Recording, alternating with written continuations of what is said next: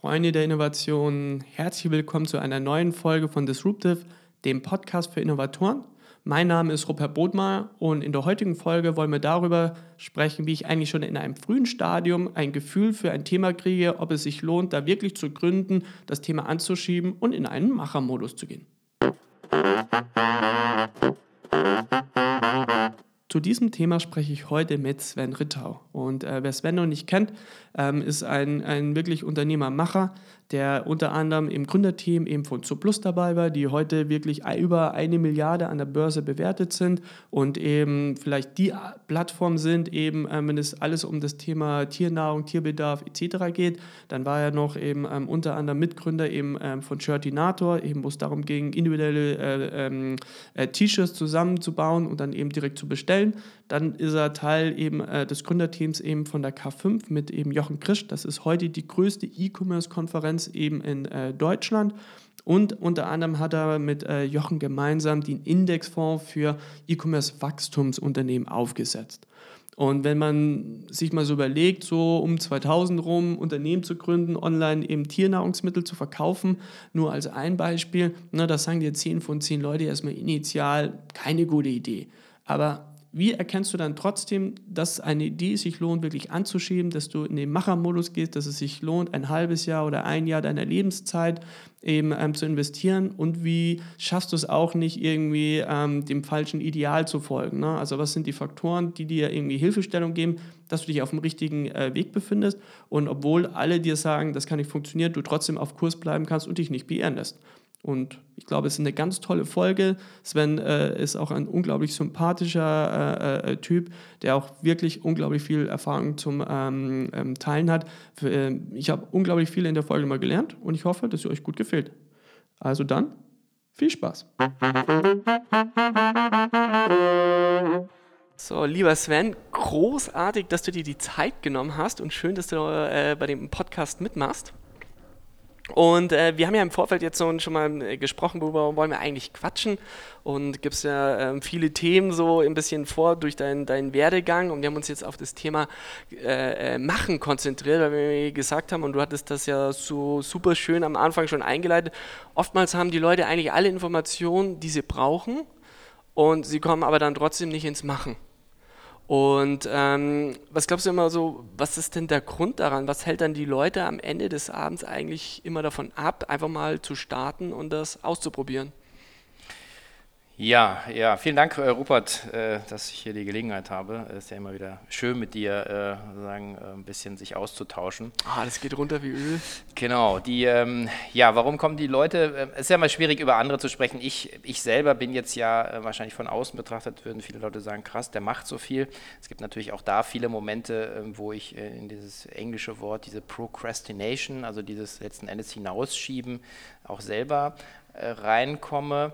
Ähm, grundsätzlich glaube ich, dass man tendenziell in so Gedankengefängnissen zum Teil gefangen ist. Also gerade jetzt die Diskussion, äh, ich bin angestellt und habe aber eine tolle Idee, mache mich selbstständig, ich bin in einer Abhängigkeit von, äh, von, von einem monatlichen Gehalt und dann geht halt diese Schleife los, ja, aber ich habe ja eine Wohnung, ich habe Frau, ich habe Kinder und so weiter und dann redet man im Prinzip sich selber diese Sachen aus, anstatt eher von der Möglichkeitenseite her zu kommen und zu sagen, ja, Geld ist eine Sache, aber äh, Freiheitsgrade, äh, Kreativität, glückliches Leben, äh, einfach ähm, auch sich mal auf die Schulter zu klopfen, zu sagen, ich habe den Mut gehabt, mal was zu machen.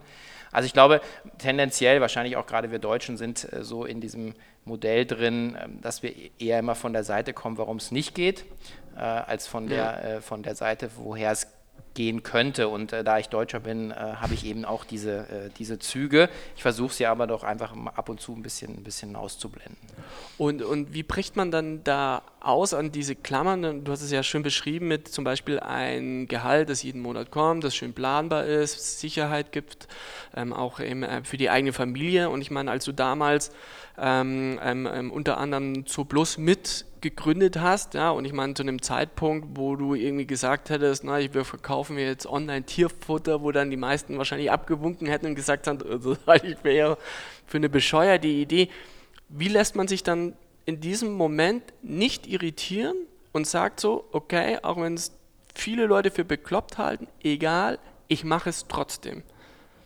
Ich glaube, eine Sache, die, die immer hilft, ist ähm, einfach mal die, die, die Fakten zu sammeln und aufzuschreiben, äh, gerade das Geldthema ist ja so, okay, was habe ich für, für Ausgaben? Äh, also auch sagen, welche Ausgaben kann ich kurzfristig runterfahren, welche sind einfach da, wie Miete, Krankenversicherung etc. Ja.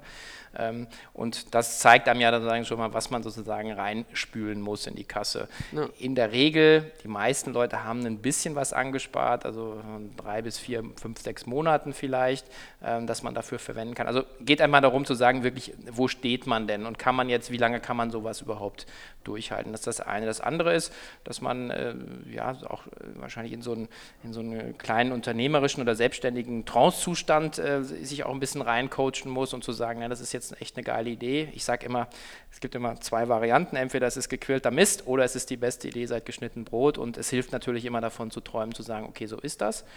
Und, und das Dritte ist dann natürlich, äh, und das ist wahrscheinlich der Startpunkt, ähm, dass du schaust, in welchem Metier bist du unterwegs, gibt es dafür einen Markt, gibt es dafür Kunden? Und in der Regel ähm, reden wir jetzt nicht darüber, ich möchte Maler werden, ist auch toll, sondern es geht ja darum, jetzt zum Beispiel deine Selbstständigkeit zu sagen, okay, du hast viel mit Kunden gearbeitet, äh, die genau das Produkt jetzt nachfragen, was du oder deine Partnerin sich ausgedacht haben. Und da gibt es ja immer schon eine Substanz.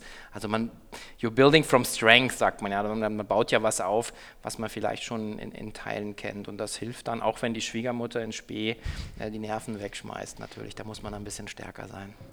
Und ähm, wenn man das dann irgendwie so ein bisschen schafft, so für sich das mal so sauber aufzugliedern und ähm, so für und wieder abzuwägen, plus eben, dass man sich irgendwie so ein paar Sicherheitspolster eben irgendwie erarbeitet. Übrigens, weil, äh, weil du gerade Sicherheitspolster sagst, das ist ja immer ein bisschen verrückt, man, die, die Geschichten werden immer im Nachhinein verklärt, aber zum Beispiel die, auch die Google-Gründer, haben ganz lange sich nicht von ihrem Stipendium getrennt und haben wirklich erst, als richtig klar war, dass Google ein Erfolg wird, haben sie ihre akademische Karriere äh, ähm, ähm, ähm aufgehört. Selbst die Airbnb-Gründer hatten in der Pipeline einen alternativen Job, den sie angenommen hätten, wenn das Ganze äh, irgendwie nicht äh, funktioniert hat. Und auch Mark Zuckerberg hat ähm, lange Zeit ähm, trotzdem an seiner ähm, Harvard-Ausbildung festgehalten und erst zu einem ganz späten Zeitpunkt dann irgendwie gesagt, okay, ich schmeiße jetzt Harvard hin und mache wirklich Facebook als Profession und äh, als, als Unternehmen.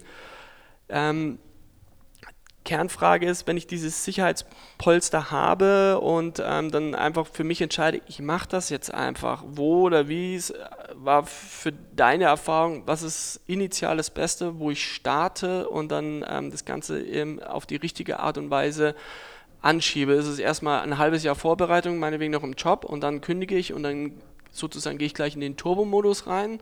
Oder was sind da so deine Erfahrungen? Ich glaube, da ähm, muss man individuell schauen. Ähm, ich, ich mag die Antwort zwar nicht, es kommt darauf an.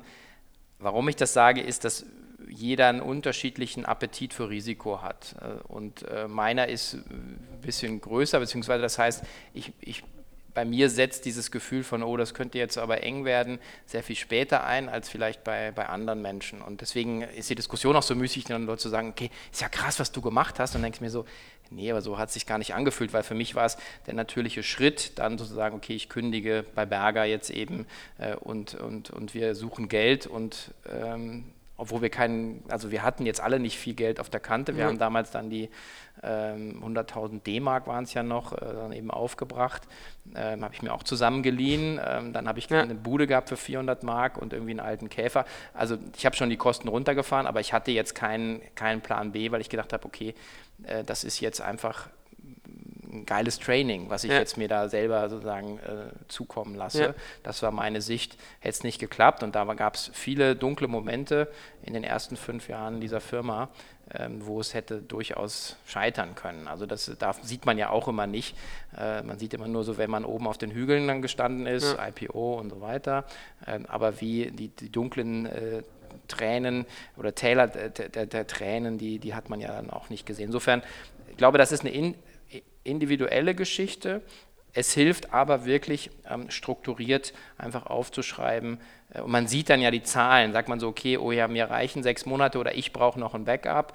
Ähm, oder nee, ich mache das abends neben, der, neben meinem Job. Wenn ich aber dann äh, Frau und Kinder habe, wird das halt auch schwer. Ja. Äh, also man, man es gibt, glaube ich, so, so einen Spruch, so sagen, es gibt halt die Gründer, die halt irgendwie keine Attachments hatten, so wie ich, wirklich dann auch 99. Ja. Ähm, ich habe aber dann auch nochmal nach zu Plus Shirtinator wieder gegründet, dann, damals schon mit, äh, mit Frau und zwei Kindern und einer extrem hohen Belastung. Ähm, das musste dann aber auch so sein. Also da, also es gibt halt eigentlich viele Wege und das war auch ein bisschen, was ich ja versuche in meinem Cheftreff-Podcast auch rauszuarbeiten, dass diese Wege in die Selbstständigkeit, in die unternehmerische Rolle, die sind sehr, sehr vielfältig. Also ja. Man muss ja nicht immer von Null anfangen, man kann auch sich irgendwo reinkaufen zum Beispiel. Ja. Und was war eines, also ich meine, jeder geht mal durch die äh, Tränentäler und äh, hat dann irgendwie mal ein, zwei, drei, vier oder mehrere Monate, wo es einfach auch dann mal kacke läuft. Was war beschreib mal so ein Drehental, wo, durch das du mal gehen musstest, gerade in der Gründungsphase mit Plus. Ja, wir haben sehr lange dann äh, mit dem ähm, Angel-Geld halt gearbeitet und waren definitiv dann wahrscheinlich, äh, im Nachhinein wusste ich das dann auch in der Insolvenzverschleppung, äh, wenn das nicht gekommen wäre, die große Finanzierungsrunde dann ja. Ende 99 da ähm, hatte auch dann eine große Agentur, mit der wir zu, oder eine mittelgroße Agentur, die hatten, hätten dann auch ein Problem bekommen. Die haben ja schon sehr, sehr, sind sehr in Vorleistung gegangen. Also das war so eine Sache, die, äh, den haben wir ja auch nicht mehr wiederholt, ja, diesen, diesen ja, Ritt auf der ja. Kanonenkugel. Ähm, das andere, was, äh, was war, dass wir, ähm, man ja dann 2000, dann 2001 der, der der sozusagen atomare Winter in, in der New Economy, da ja, gab es ja dann kein Geld ja, mehr. Ja. Da musste man dann auf einmal von 50 Leuten wieder auf 20 Leute runterkürzen, Auslandsmärkte schließen. Das sind ja dann auch keine schönen Gespräche. So. Und, und vier Jahre später äh, haben wir dann wieder auf diese Internationalisierungskarte gesetzt ähm, dann aber eben mit, mit einem ganz anderen Ansatz. Ähm, ja. Insofern, ähm, aber da gab es schon ähm, auch viele Gespräche, auch schon mit Insolvenzberatern. Was passiert, wenn jetzt sozusagen am Ende 2003 die Finanzierung nicht kommt? Also das sind dann, und das ist dann Weihnachten, ist dann so, ist dann so, so, so halblustig, äh, solche, solche äh, Diskussionen und, und, und, und äh, auch im Gründerkreis dann zu führen. Äh, kann ich mir gut vorstellen. Und, und, und wie bringt man es dann hin, dass man trotzdem weiterläuft? Also, dass man nicht verzweifelt und hinschmeißt und sagt, ich gebe auf. Ist es dann einfach, weil du so im Flow bist und irgendwie so denkst, es muss jetzt einfach funktionieren und, und du bist so im Modus, dass du es eigentlich gar nicht mehr richtig reflektieren kannst? Nee, ich glaube, also im Flow bist du, also wenn alles flutscht, bist du im Flow. Was da einfach hilft und da bin ich auch ein Freund von äh, Literatur oder Lektüre oder irgendwelchen Coaches. Du kannst ja auch online viel angucken. Da gibt es einfach viele smarte Leute, die das schon viele Jahre länger machen als, als ich. Ähm, und da war Einspruch eben, face the brutal facts. Also du musst schon schauen, funktioniert dein, dein, dein Businessmodell. Und ähm, da hatten wir einfach immer, äh, wir haben extrem äh, datengetrieben gearbeitet. Ich weiß noch, ich habe die Punktwolk-Charts noch heute zu Hause, wo wir einfach die Deckungsbeitragswolken äh, immer verglichen haben, Monat für Monat, kommen, ja, die, kommen, ja. die, kommen die nach oben. Äh, und da gab es eben einen klaren Trend, dass wir gesehen haben, okay, mit Größe können wir billiger einkaufen. Durch smartes Bundling können wir die Logistikkosten senken. Durch smartes Pricing kriegen wir die Warenkörbe nach oben. Äh, die äh, Loyalität steigt und so weiter. Also es gab den Trend, aber du hast halt gesehen, du brauchst halt, wir haben ja fünf Jahre bis zur Profitabilität gebraucht. Ja. Also würde man heute mit dem Wissen, hätte man das verkürzen können, aber damals hatten wir das Wissen ja. noch nicht. Insofern, äh, nee, du musst schon schauen, funktioniert dein Businessmodell. Also dieses sich dann einzuflöten, das muss ja klappen the best company that never was, so ungefähr.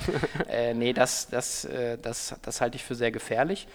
Ähm, du musst dann natürlich in Schritt zwei Leute dafür begeistern, diesen Weg mit dir zu gehen. Also Investoren, ähm, Aktionäre, Shareholder, was auch immer, oder auch Mitarbeiter, die dann halt auch sagen, das sehen, was du siehst. Und das geht halt letzten Endes nur über Fakten. Ja.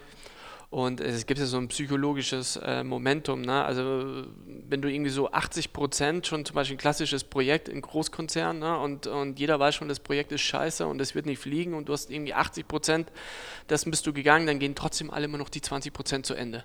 Mhm. Einfach weil ich sage, jetzt haben wir schon so viel Zeit investiert und, und ähm, so viel Geld, ne, jetzt machen wir es auch fertig. Aber eigentlich ist, wenn ich dich jetzt mal richtig verstehe, ist es eigentlich dämlich. Wenn du nach 80 Prozent merkst, rein von den Fakten und von den Zahlen, das kann nicht fliegen, dann hör lieber bei 80 Prozent auf, als dass du die letzten 20 Prozent auch gehst. Und, und wenn du dann ins Risiko gehst, dann wirklich nur, wenn du irgendwie klare Indizien hast, ähm, das kann fliegen und bloß nicht selbst belügen ich glaube, da auch wieder die unterschiedliche Rollen. Äh, Verantwortlichkeiten, also man spricht ja auch von äh, OPM, also Other People's Money, also wenn es nicht dein Geld ist, dann ist man natürlich sehr viel freigebiger. Ähm, wenn sozusagen das Geld des Konzerns ist oder das Geld der Investoren, dann wird man schon, dann sollte man schon ein bisschen, ein bisschen genauer hinschauen. Ja. Ähm, dieses Money kann man natürlich auch mit Zeit ersetzen. Also das ist eigentlich die, die, die, die knappste Ressource, die wir alle haben. Ja. Und ähm, für mich, für dich, für alle anderen sollte auch, auch zählen, was möchte ich eigentlich mit meiner Lebenszeit machen? Möchte ich jetzt noch 20 Prozent in ein totes Projekt stecken, nur weil ich irgendwie am Monatsende ja. einen Gehaltscheck bekomme äh, und, und in Sicherheiten denke? Ja, kann man machen. Ähm, ich ich bin ja auch ein Freund von arschlochfreiem Arbeiten. Also ich, ich versuche einfach auch Projekte nur noch zu machen mit Menschen, wo ich, wo ich weiß, hey, da habe ich einen persönlichen Gewinn davon, da kann ich was lernen, da habe ich eine gute Zeit, ja, da gibt es keinen Streit, wenn mal was schief läuft, dann kann man sich einigen.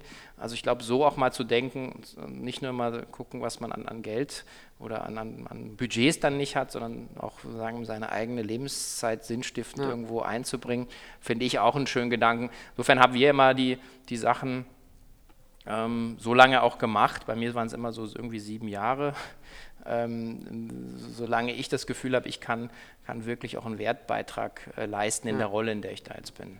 Weil das wäre jetzt meine äh, äh, nächste Frage gewesen. Also wann stellt man fest, dass man aus diesem Machermodus irgendwie rausgeht? Ne? Du bist ja dann auch als Gründer irgendwie aus Zuplus dann irgendwie rausgegangen, wo du dann irgendwie gesagt hast, bis hierhin war eine Wahnsinnsreise, aber jetzt ist dann auch gut. Also was sind so Signale, die du dann so merkst, wo du jetzt so für dich entscheidest, jetzt wird es Zeit für was Neues? Also ich kriege eine Unruhe und, äh, und ich, eine Langeweile. Ähm, ehrlicherweise muss ich sagen, dass ich das im ersten Mal bei Plus eher durch meine Mitgründer gemerkt habe, ja. die dann unzufrieden waren, ähm, worauf man natürlich erstmal eine Abwehrreaktion geht. Ähm, aber aus der Rolle des äh, Gründergesellschafters, Aktionärs, ähm, muss ich dann ja auch irgendwann sagen, gut, also da war ich nicht mehr der Beste für, für den Job. Äh, insofern ist mein, die Verzinsung auf meine, meine Anteile ja nicht die beste. Ja. Aber das eben zu erkennen, das war mir in dem ersten Moment erstmal sozusagen das Geschenk durch meine ähm, Mitgründer, Kollegen, mit denen wir uns äh, eigentlich immer noch sehr gut verstehen, obwohl da ja einen nach dem anderen dann auch mal ausge rausgegangen ist. Ja. Und wir immer noch, haben uns gerade zum 20 Jahre zu Plus letzten Freitag äh, äh, gratuliert das war schon ähm, einfach sehr hilfreich. Ich versuche da einfach auch ein bisschen daraus zu lernen und die, die Signale für mich ein bisschen zu erkennen. Veränderung muss ja nicht immer zwingend heißen, dass man äh, dann immer alles in Frage stellt. Man kann ja auch sozusagen in der Rolle oder in dem Unternehmen äh, sagen, eine Innovation machen. Du kannst ja auch sagen, ich gehe raus als Geschäftsführer ja. und bleibe noch aktiver Gesellschafter und ja. hole mir jemand Junges oder jemand Frisches oder jemand mit neuen Ideen oder eine coole Frau, ja, die, die ja. einfach dann die, die Geschäfte anders leitet. Und ähm, so, glaube ich, kann man da auch äh, vorgehen. Da, glaube ich, gibt es viele Wege. Am Ende merke ich es immer, ich merke es jetzt an mir selber ist, ist dann wahrscheinlich auch einfach Erfahrung mit den Jahren. Ne? Irgendwann kennt man sich besser, man hat es schon mal durchlebt und dann sind die Signale klarer und dann kann man sie vielleicht klarer interpretieren. Und ähm, wenn du dann sozusagen aus dem Machermodus zum Beispiel bei Zooplus rausgehst, wie findest du dann für dich wieder neue Themen? Weil du bist ja dann, hast ja gemeinsam mit Jochen danach die K5 gegründet ne? und dann ein, ein, Konferenzformat mit aufgebaut und das größte und erfolgreichste in Deutschland im E-Commerce-Bereich, was ja schon irgendwie inhaltlich bist du ja treu. Aber auf der anderen Seite ist es ja nochmal ein ganz anderes äh, Thema, weil man es ja ganz anders irgendwie aufzieht, weil man ganz andere Dinge macht. Wie entdeckst du das dann für dich, wo du sagst, okay, da habe ich jetzt richtig Lust drauf, so meine Lebenszeit eben zu investieren und wirklich wieder in diesen Machermodus einzusteigen. Ja, also ähm, die Zwischenstation war noch äh, Ach, stimmt, genau, hattest du gerade vorhin äh, Genau, gemeint. also das, äh, ja gut, also das, das war vielleicht einmal nur ganz kurz ähm, nochmal, ne, das war sozusagen die Alleinverantwortung, in die ich dann gegangen bin. Ich hatte zwar ein, ein Team, wobei die waren halt ähm, alle sehr Junior, das heißt, ich war schon so der, wo alle hingeguckt haben und wir hatten eine recht äh, interessante äh, Gründer-Gesellschafter-Mischung mit auch einem Slowaken im Team und so weiter. Das war sehr spannend, ja. Auch, ja. auch führungstechnisch äh, mit drei Standorten und so. Also es war, hat viel Spaß gemacht. Das war sozusagen einfach eine neue Aufgabe für mich. Da hat es mich letzten Endes auch reingespült, auch wie es mich bei Meizo Plus reingespült hat. Es war sozusagen ein Kommilitone, der gesagt hat, hier komm, äh, ich habe hier eine spannendste Idee und ich hatte keinen Bock mehr auf, auf, äh, auf Berger nach zwei Jahren. Ja, ja. Ähm, lag nicht am Berger, aber lag sogar eher an mir. Also Berger war eine geile Zeit. Ohne Berger hätte es so plus nie geklappt, Ja. muss man ganz klar sagen. Es waren auch viele, glaube ich, aus dem Berger-Umfeld. Ja, oder? zwei waren aus dem Berger Umfeld. Der Cornelius, der immer noch CEO ist, äh, war mein Projektleiter auf dem Projekt. Ähm, exzellenter Mann. Und ähm, ja, ähm, zurück zur Frage. Ähm, ich, bei den großen Entscheidungen lasse ich eigentlich immer den Bauch entscheiden. Also sagen, wie ist die Konstellation? Ähm, klar, die Fakten hatte ich vorhin gesagt, aber letzten Endes, wer sind die Leute, mit denen du das machst? Was ist der Markt? Möchtest du dich mit, mit, mit Handel beschäftigen? Habe ich ein bisschen gemacht schon bei Berger. Ähm, und dem bin ich jetzt sozusagen treu geblieben. Bei Shirtinator war die Konstellation einfach spannend. Äh, auch da haben wir gesehen, Spreadshirt hatte, war ein bisschen am, am, am Schlingern. Und das haben wir also als Marktanomalie dann sagen, oder Wettbewerbsanomalie dann für uns genutzt, relativ schnell ein Unternehmen aufzubauen, was profitabel war und eben mit 10 Millionen Umsatz schon signifikant groß war, wurde. Ähm, und bei Jochen war es so, wir kannten uns aus äh, diversen Beiratskonstellationen und, Ja. und schätzten uns und waren dann im Gespräch über den Sommer ähm, so, äh, da haben wir dann irgendwie ein bisschen rumfantasiert, was man so eigentlich da so machen könnte. Und da mir, muss ich sagen, damals äh, 2013 nicht so viel im, im Commerce eingefallen ist, was ich machen könnte. Heute Ja. wäre das anders. Ja. Habe ich dann gesagt, komm, ich, ich lasse mich mal auf so eine Netzwerkposition ein und, äh, und habe es jetzt nicht wirklich bereut, muss ich sagen. Also es, Ja. einfach- es macht einfach wirklich viel Freude. Es ist jetzt wahrscheinlich ökonomisch, äh, kann man wahrscheinlich Dinge machen, die, die einen größeren Hebel haben, aber das ist ja nur eine Dimension. Ja, also die, die, die mit dir oder mit anderen Leuten zusammenzuarbeiten, so spannende äh, Vorträge zu hören, auch die, die, die Diskussion mit Jochen, ja, und dann äh, auch da wieder ins Risiko zu gehen, zu sagen, du, du hast jedes Jahr äh, einfach mal ein Commitment von deutlich siebenstelligen Eurobeträgen an, an Kosten, die du committest gegenüber Dritten, äh, Ja. um dann halt so eine Konferenz auf die Beine zu stellen. Das ist ja jetzt nicht ganz, äh, ganz ohne unternehmerisches Risiko. Ja.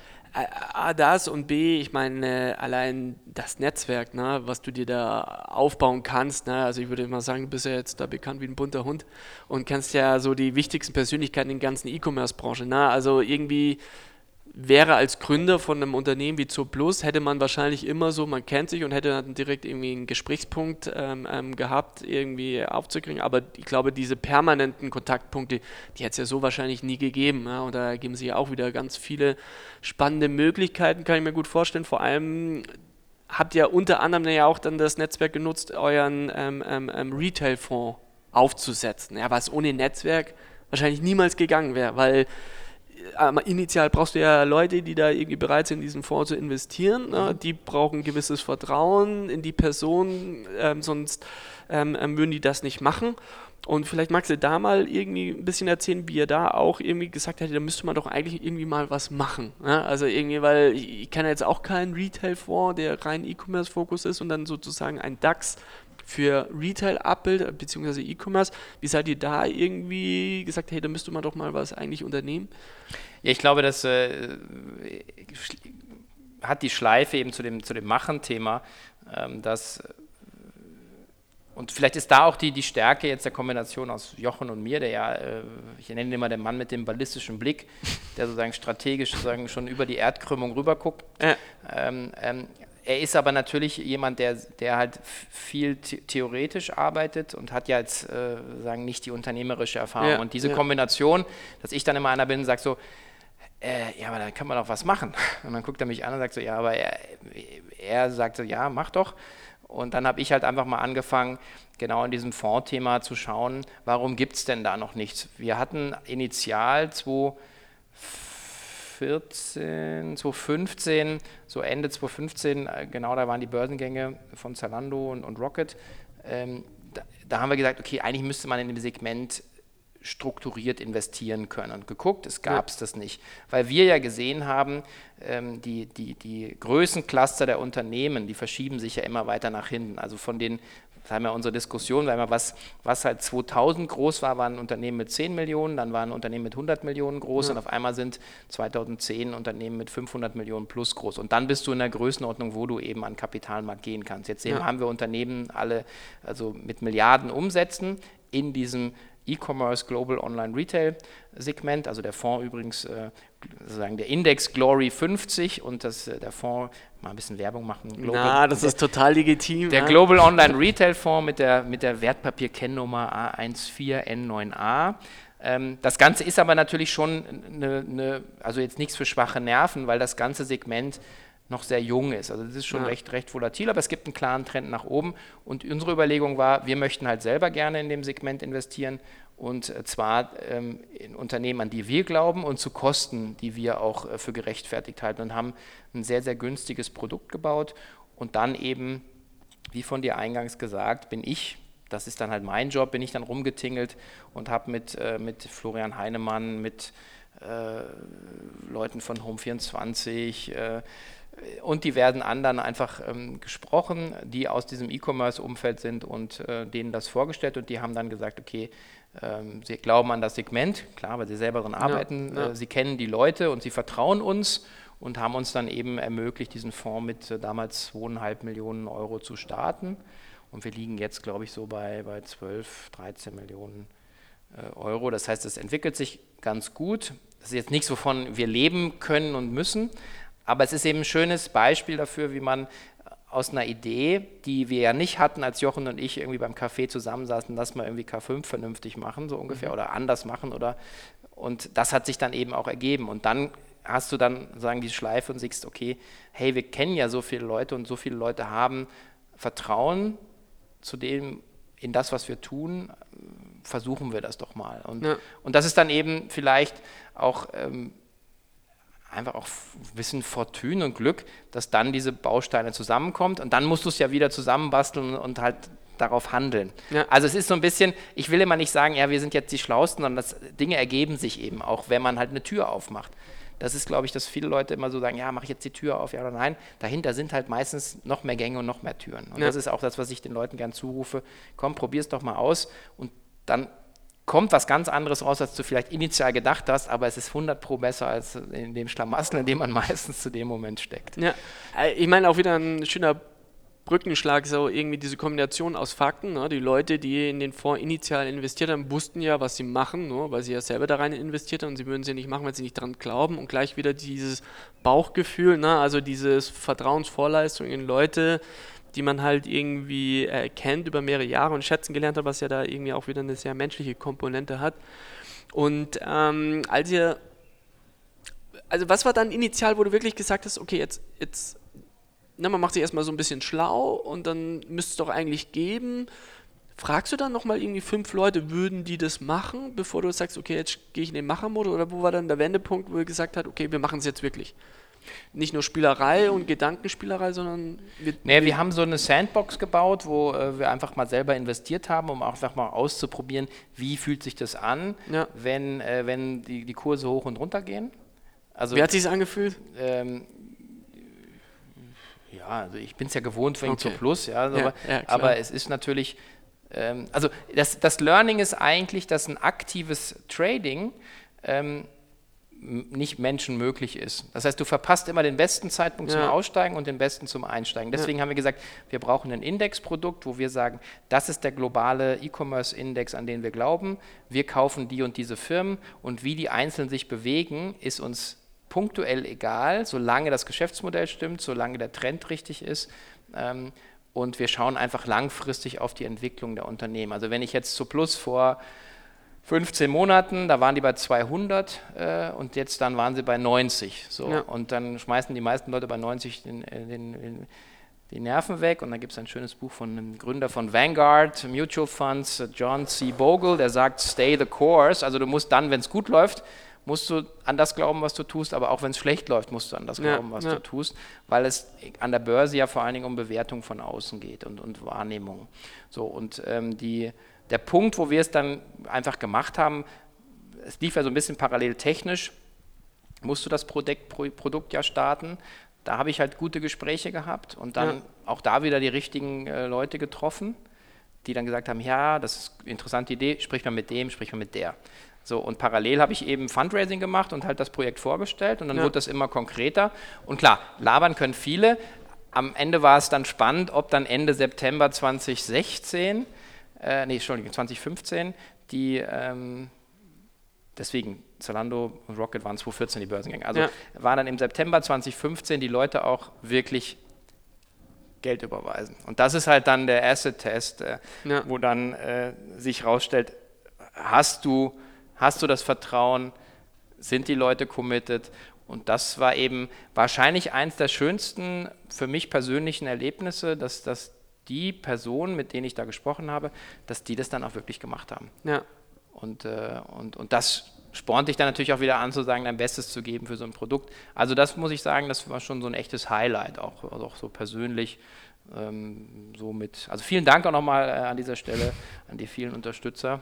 Ähm, das, ohne, ohne euch wäre es nicht möglich gewesen.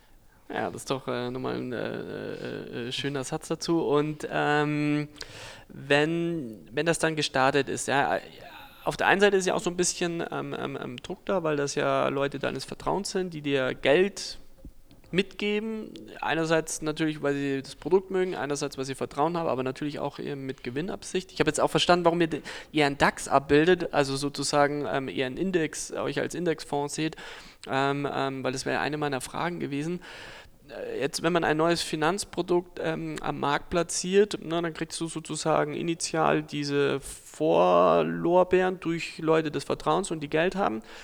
Wie gehst du dann weiter, dass du dann irgendwie das bekannter machst, dass noch weitere in den Fonds investieren, dass das einfach an Größe gewinnt, weil du ja gerade schon gemeint hast, das lohnt sich erst ab einer gewissen Größe. Dafür wollt ihr es halt super attraktiv machen und leicht zugänglich für die Leute, ohne hohe Transaktionskosten, wenn ich das richtig verstanden habe. Wie machst du das dann, dass du so ein neues Geldprodukt, ja, was ja nochmal spezieller ist, weil A, die Deutschen sowieso wenig eher in Aktien investieren, wie treibst du das dann voran, dass das so peu à peu mehr wird? Also Podcasts wie diese helfen natürlich hier. Äh, Die Wertpapierkennung werde ich übrigens auch äh, in die Beschreibung reinschreiben, aber ohne Gewähr, nicht wahr? Nein, also man muss natürlich da auch auf die, auf die Downside äh, hinweisen. Aber ähm, ja, wie macht man das? Das ist ein ganz anderer, ähm, ganz anderer Vertrieb natürlich, als ich es auch jetzt im B2B-digitalen Bereich gewohnt bin. Ähm, du brauchst als Fonds in der Regel sowieso drei Jahre, bevor dich ähm, die großen Player angucken, weil sie einen Track Record brauchen, egal wie spannend die Idee ist. Das Ja. heißt, du musst die drei Jahre warten. Die haben wir jetzt äh, letztes Jahr ja, gehabt. Ähm, dann ist das Produkt natürlich äh, das Segment, in dem wir sind, noch, noch recht jung, recht volatil. Das heißt, auch da haben wir erstmal ein bisschen geschaut, äh, funktioniert das Produkt überhaupt, ja, wie wir uns das vorstellen. Also man muss sagen, Wachstumsfirmen an der Börse sind jetzt, jetzt nicht so super gefeiert und E-Commerce ist immer Ja. so sehr, immer häufig so das hässliche Entlein Ja. äh, oder der schlecht angezogene Cousin auf der Dinnerparty. Ähm, also das habe ich schon die letzten 20 Jahre so erlebt. Insofern Ja. haben wir da jetzt einfach mal abgewartet und wir gehen jetzt, würde ich sagen, gestalten wir so in die nächste Stufe, wo wir eben jetzt versuchen, dieses Produkt ein bisschen bekannter zu machen, auch nochmal gezielter auf Marktteilnehmer zuzugehen, die das dann in ihr Portfolio äh, nehmen. Am Ende muss man sagen, laufen diese Sachen halt viel über Vertriebsprovisionen, Ja. wo wir eigentlich gar nicht rein wollen, weil dann werden die Produkte halt sehr teuer. Ja. Und äh, das ist so ein bisschen der Spagat, den wir haben. Ich habe jetzt eigentlich keine Lust äh, äh, von denen, also wir haben wirklich, ein, wir haben eine Minimarge für das, was wir da machen. Ja. Sondern die meisten Sachen gehen jetzt sozusagen an die, an die Third-Party-Provider, die du halt brauchst, um das Produkt zu haben. Ähm, aber es ist ein komplett anderes Segment, also da habe ich auch immer mit Demut äh, und, und ich meine, mit meiner Dynamik dann äh, läuft man sich da ein bisschen tot, ja, wenn man die Leute Ja. dann einfach, das ist eine ganz andere Welt. Also da muss ich auch sagen, die Finanzbranche, glaube ich, steht aus meiner persönlichen Innensicht mittlerweile vor extremen Umwälzungen.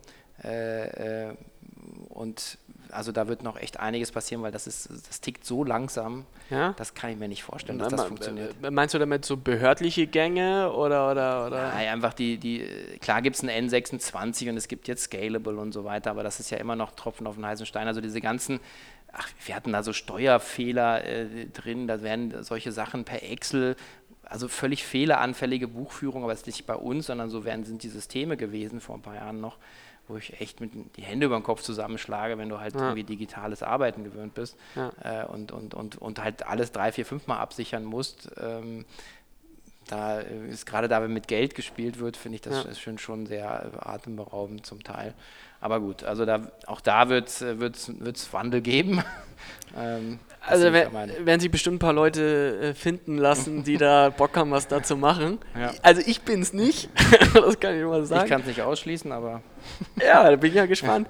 Und ähm, jetzt, du hast es ja schon gesagt, so A-E-Commerce-Unternehmen so ein bisschen hässliches Endline ähm, an der Börse, weil sehr kapitalintensiv mit hoher Wettbewerbsdichte, gleichzeitig Börse, ich glaube, mittlerweile verstehen die, äh, ist an der Börse wird besser verstanden, was Wachstumsunternehmen auszeichnen und an welchen KPIs ich da ähm, rangehe. Trotzdem kommt ja die Diskussion immer wieder, ne? auch auf Exciting Commerce mhm. versus, ähm, äh, die sind aber nicht profitabel versus Diskussion, aber wir gucken gar nicht auf Profitabilität initial, sondern wir gucken andere KPIs an, wo wir sagen, stimmt noch Umsatzwachstum im Verhältnis zum, zum äh, Umsatzwachstum Verhältnis zum ähm, äh, Marktwachstum etc. Mhm.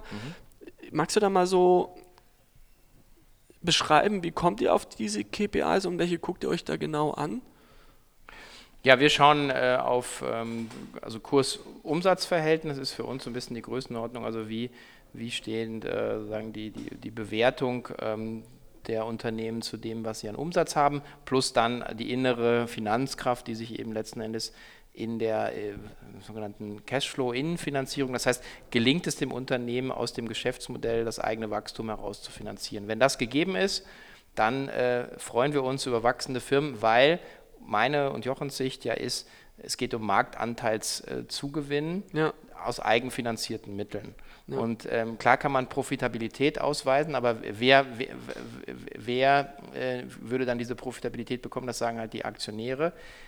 Du kannst aber auch eine Rendite auf deine Aktie rechnen, indem du sagst, okay, ich habe einen Wertzuwachs im Unternehmen und kann jedes Jahr einen Anteil, ein Stück Anteil verkaufen. Dann hätte ich auch ja. eine Rendite auf meine Investition. Also da gibt es äh, verschiedene Sichten. Ich glaube halt, dass es aktuell noch, wir haben, wir reden je nach Ländermarkt und Produktsegment von 10, 15 Prozent B2C Online-Anteil. Gut, in China sind es zum Teil 20 Prozent äh, durch das mobile Geschäft dort getrieben, aber wir haben dann immer noch 90, 85, 80 Prozent der Umsätze, die noch stationär gemacht ja. werden.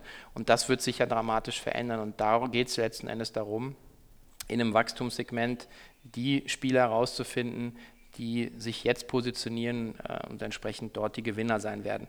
Und ganz wichtig, warum wir den Fonds gemacht haben, die Alternative, die zumindest damals war, war Amazon-Aktien zu kaufen, muss man ja. ganz klar sagen. Ja. Aber die Vielfalt, die wir eben sehen in dem Fonds, die wir auf unserer Konferenz sehen, also die jetzt vielleicht nicht börsennotiert sind, aber eben in den Segmenten darunter, die ist ja enorm. Und das werfe ich den Analysten vor, immer schon seit 20 Jahren, äh, dieses so Amazon, ja, aber das macht doch Amazon. Das ist einfach Bullshit und das ist, hat, ist vor allen Dingen meiner Meinung nach, entweder ist es mangelnde Intelligenz, was ich den Leuten nicht unterstellen will, dann ist es halt einfach Bequemlichkeit, zu sagen, ja, das macht halt Amazon. Damit hat man sich eben eigentlich entblößt, weil Amazon ja gar nicht alles machen kann. Und, ähm, und wenn du dir die Vielfalt anschaust in dem Fonds auf der Bühne, da wiederhole ich mich jetzt, dann, dann spricht die genau dafür, dass es Unternehmen geben kann, die äh, neben Amazon, mit Amazon oder halt auch in Märkten, äh, in denen Amazon gar nicht ist, eben wunderbar existieren und wunderbar wachsen können. Und, und, das, und deswegen kümmere ich mich ein bisschen um dieses Thema. Deswegen haben wir die Konferenz, wo wir sagen, in zwei Tagen wollen wir die Leute zusammenbringen, die genau das so sehen, das so verstehen und sich sagen dem nicht wie das Kaninchen vor der Schlange, sondern eben sich damit aktiv auseinandersetzen wollen, wie man das sein Unternehmen ins, ins nächste Jahrzehnt eigentlich führen kann. Und, ja. und da gibt es, glaube ich, noch so viele Möglichkeiten. Und wir hatten ja jetzt dieses Thema Peak Amazon, wo wir gesagt haben, okay, Amazon peakt jetzt aus unserer Sicht im eigenen Handelsgeschäft. Das heißt, es gibt extrem viele Möglichkeiten für Spezialisten, für coole Mobile Player, sich da zu positionieren. Also deswegen, ich ich glaube an das Segment. Ich glaube auch, dass wir in fünf oder zehn Jahren darauf gucken werden und sagen werden, wie, warum habe ich da nicht investiert. Ich bin übrigens Amazon-Aktionär seit 1998. Hör auf. Äh, Wo standen die da? Und äh, bei 19 Dollar oder so. Und du bist noch drin. Ich bin noch drin und. Oh, Äh, nein, du bist einer von diesen verdammten Leuten, ne, wo man sich immer gefragt hat, hätte ich doch mal. Ja, ich habe aber, äh, ich habe aber jetzt, ich glaube, nur einen, einen, einen meinen ersten Berger-Bonus da reingesteckt. Aber es ist, äh, es ist schon nicht, nicht, nicht, also es ist vor allen Dingen ein, ein, ein, ein echtes Fanal im, im eigenen Portfolio, äh, sozusagen dieses Stay the Course, ja, sozusagen, sozusagen in for the long run, also lang, langfristig zu denken, an ein Thema zu glauben, ähm, das lohnt sich eben auch Ja. und nicht immer so extrem kurzfristig äh, sagen, zu handeln und Gewinnmitnahmen, sondern einfach zu sagen, okay, ich glaube an ein Thema, ich glaube an sowas wie Potenzial, an, an Marktverschiebung. Ähm, dass das jetzt so kommen wird, habe ich jetzt auch nicht gedacht. Ich hatte mich damals nur als Praktikant damit beschäftigt und habe gesagt, okay, coole Company, Ja. schauen wir doch mal, was daraus wird. Ja. Und auch da wieder einmal von Intuition, ne? ich glaube an das Thema, plus auch von den Fakten leiten lassen. Ja, wie oft hat man von 97 bis, keine Ahnung, 2015, ich glaube, dann ist es ein bisschen so, war die Wende, ja, die machen ja keine Gewinne. Ne? Und, und, und dann irgendwann mal alle nur noch das nachgeplappert, ohne irgendwie tiefer reinschauen. Aber wenn man sich dann immer die harten Zahlen anschaut, ne? also wie bedeutend ist das Unternehmen am Markt, wie stark wächst das, weißt du, also wenn alle Fakten irgendwie so auf positiv leuchten, trotzdem halt andere immer wieder sozusagen aus der alten Warte heraus argumentieren und immer wieder die gleiche Floskel äh, äh, äh, widerspielen, dass man sich da nicht irritieren lässt. Genauso wie du es ja vorhin meintest mit den ganzen Wachstumsunternehmen neben Amazon, wo jetzt auch alle sagen, ja, aber das macht ja alles Amazon, dass man sich da auch nicht beirren lässt, sondern sagt, nee, schau doch in den Markt, das sind doch die harten Kennzahlen, das sind die Unternehmen, die neben Amazon wunderbar wachsen, das kannst du doch nicht leugnen. Ja. Ja, und spannend natürlich auch, das sich dann auch anzuschauen, wo, wo wächst Amazon, wo macht Amazon die Gewinne. Das ist ja, sagen die Gewinne sprudeln ja im Prinzip nicht im Kernhandelsgeschäft, sondern Ja. die sprudeln halt äh, in dieser in, in der Prime-Mitgliedschaft, die sprudeln in, im AWS, also im Vermieten von Serverkapazitäten, was ja auch ein Jeff Bezos 99 oder wann hat er los? 97 losgelegt, glaube ich, ne? 96. 97 ging das. Genau, 96, 97. Also ja, damals auch nicht, auch nicht auf dem sagen, auf dem Tableau hatte. Ja, ja. Das hat sich dann letzten Endes ergeben. Also auch da wieder äh, ein Beispiel dafür, die Chance kommt und dann musst du es ja dann danach handeln. Du musst ja auch dann Ressourcen oder reallokieren in so ein Segment. Und das, da, davor ziehe ich einfach äh, echt, echt den Hut. Ich weiß noch, wie sie alle auf Zalando rumgehackt haben. Ja, die, äh, die, die machen keine Gewinne, die, man kann kostenlose Ja. Retouren, wie soll sich das nur rechnen? Ja, Ja, aber ganz ehrlich, ich, ich gehe auf die Knie vor der unternehmerischen Leistung. Selbst wenn du mir eine Milliarde gegeben hättest, hätte ich oder wir beide da so ein Unternehmen bauen können? Ich, I don't know. Also ich, ich, ich muss sagen, das, das ist halt ganz, was ich sage, da, da sind halt Leute, die, die sich auch unbeirrt äh, sagen, ihren Weg da gegangen sind und Ja. jetzt, jetzt halt eine der großen Fashion-Player sind, Ja. neben Amazon. Ja. Ich glaube, das Grundproblem ist ja auch so ein bisschen, jeder tut ja aus seiner ähm, Warte heraus, wie man es gelernt hat oder wie wie es zu sein hat, heraus argumentieren auf so die herkömmliche Vorgehensweise, so wie es halt eigentlich irgendwie alle machen. Wenn dann halt ein Unternehmen ausschert, das irgendwie es eben nicht so macht wie Amazon oder eben wie bei Zalando im Fashion-Bereich, wo man eben sagt, kostenlose Retoure und nach der klassischen Betrachtungsweise kann das gar nicht funktionieren, dass man sich da nicht beirren lässt und da halt einfach auch sich weiter ähm, ähm, ähm, ähm, motiviert bleibt und ähm, sich ähm, einerseits von der Intuition, ich glaube dran, und äh, trotzdem von den harten Fakten nicht irritieren lässt und weiter im Machermodus bleibt. Lieber Sven, klasse für deine Zeit, für deinen Input, für äh, einfach so ein bisschen so au- aus dem Nähkästchen zu plaudern, woran man sich festhangeln kann. Ne? Also gerade im unternehmerischen Bereich ne? und in Deutschland sowieso, das sagen ja erstmal neun von zehn Leuten, warum das alles nicht klappen kann und äh, wie man vielleicht trotzdem dabei nicht den Mut verliert und ähm, sich nicht beirren lässt und dann einfach dann wirklich mal macht und test. Und ich sage den Leuten auch, ey, was, was soll denn schlimmstenfalls passieren? Schlimmstenfalls, ne, drei, sechs Monate, es klappt nicht, du wirst dir aber dein Leben lang nie vorwerfen oder die fragen, ach, hätte ich es nicht doch machen sollen oder hätte ich es mal gemacht und dann kannst du ja, keine Ahnung, immer noch in eine Festanstellung gehen und dann theoretisch 20 Jahre, wenn du Lust hast, in große Unternehmen bleiben. Ne? Die, die, die, diese Gelegenheiten sterben ja nicht. Also was ja auch äh, wichtig ist zu sagen, das ist ja nichts, nichts Ehrenrühriges zu sagen, für jemanden zu arbeiten. Also ich habe ja auch äh, Leute im Team, die sagen, bei mir fest angestellt sind. Ich bin total dankbar. Also das, das soll nicht rüberkommen. Ich glaube, es geht eher darum, äh, danach zu handeln, was in einem steckt. Und wenn, wenn man das mal ausprobieren möchte, bin ich völlig bei dir. Es herrscht Vollbeschäftigung. Das heißt, äh, also einen Job findet man, glaube ich, aktuell immer. Deswegen an alle Zuhörer nicht beirren lassen. Wenn ihr mal schon immer was machen wolltet, nutzt die Chance. Lasst euch äh, von Fakten und eurer Intuition leiten und äh, schief gehen kann es immer. Das ist, glaube ich, auch nicht so das Problem. Ich glaube, es wäre nur schade, wenn man irgendwann mal am Ende des Lebens zurückblinkt und dann irgendwie überall so verpasste Chancen sieht. Ne? Das wäre ein bisschen schade und ich glaube, gerade in Deutschland, da kann man schon dankbar sein, dass es auch so gute Sozialsysteme hier gibt. Ne? Also ja. ich, man, man fällt ja eigentlich verhältnismäßig leicht im Vergleich zu anderen Ländern. Deswegen alle Aufrufe an draußen, mehr Mut, mehr machen und ich hoffe, dass der Podcast ein bisschen Inspiration dafür war. Sven, vielen, vielen Dank dafür. Gerne, danke dir.